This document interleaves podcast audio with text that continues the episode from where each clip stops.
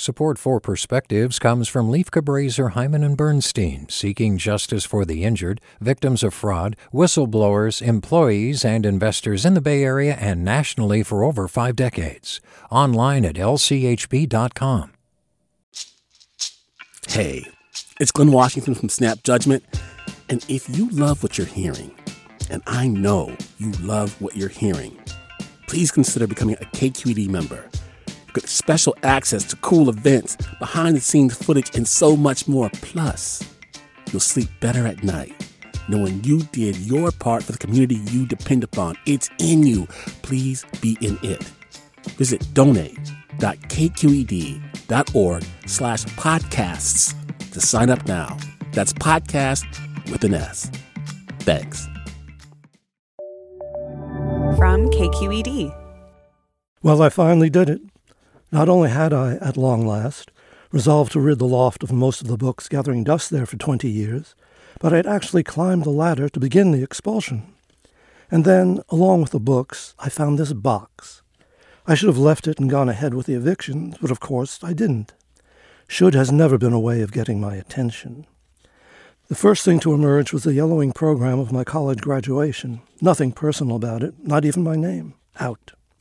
Next, a copy of a front page article from the New York Times, dated September 17, 1931, detailing how my father was arrested for trying to smuggle 8,000 immigrants in from Canada. A conversation piece, maybe, but in fact, no big deal. Next, two poems I'd written, published in my junior high school's mimeograph newsletter. In one, I praised the Statue of Liberty for its golden promise. The other was an ode to an imaginary coal miner, Joe Anthracite. Neither presage a challenger to Willie the Shakes. No harm done. I should have stopped there. But I've already told you about should. It seems that my mother had saved every piece of mail I had ever sent her, including penny postcards from summer camp. But what blew me away was that, except for those compulsory epistles, the rest of my correspondence was chock a block with real, honest to God affection. I can't remember ever telling my mother I loved her in person. I'd once even threatened to have her committed. How had this happened? Most of the letters had come from a distance, some from halfway around the world. Maybe it was just absence. Nevertheless, there it was. I love you.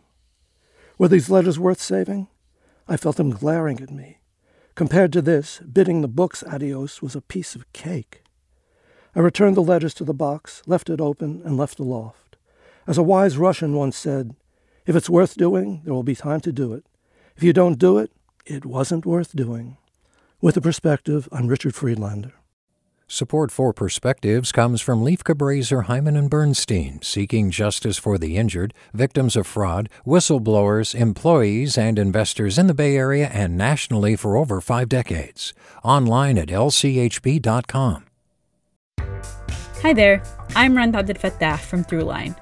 If you're listening to this podcast, you know that KQED produces exceptional storytelling that keeps you informed, inspired, and entertained. Their podcasts cover issues from your neighborhood to the entire country and everything in between. Support this work today.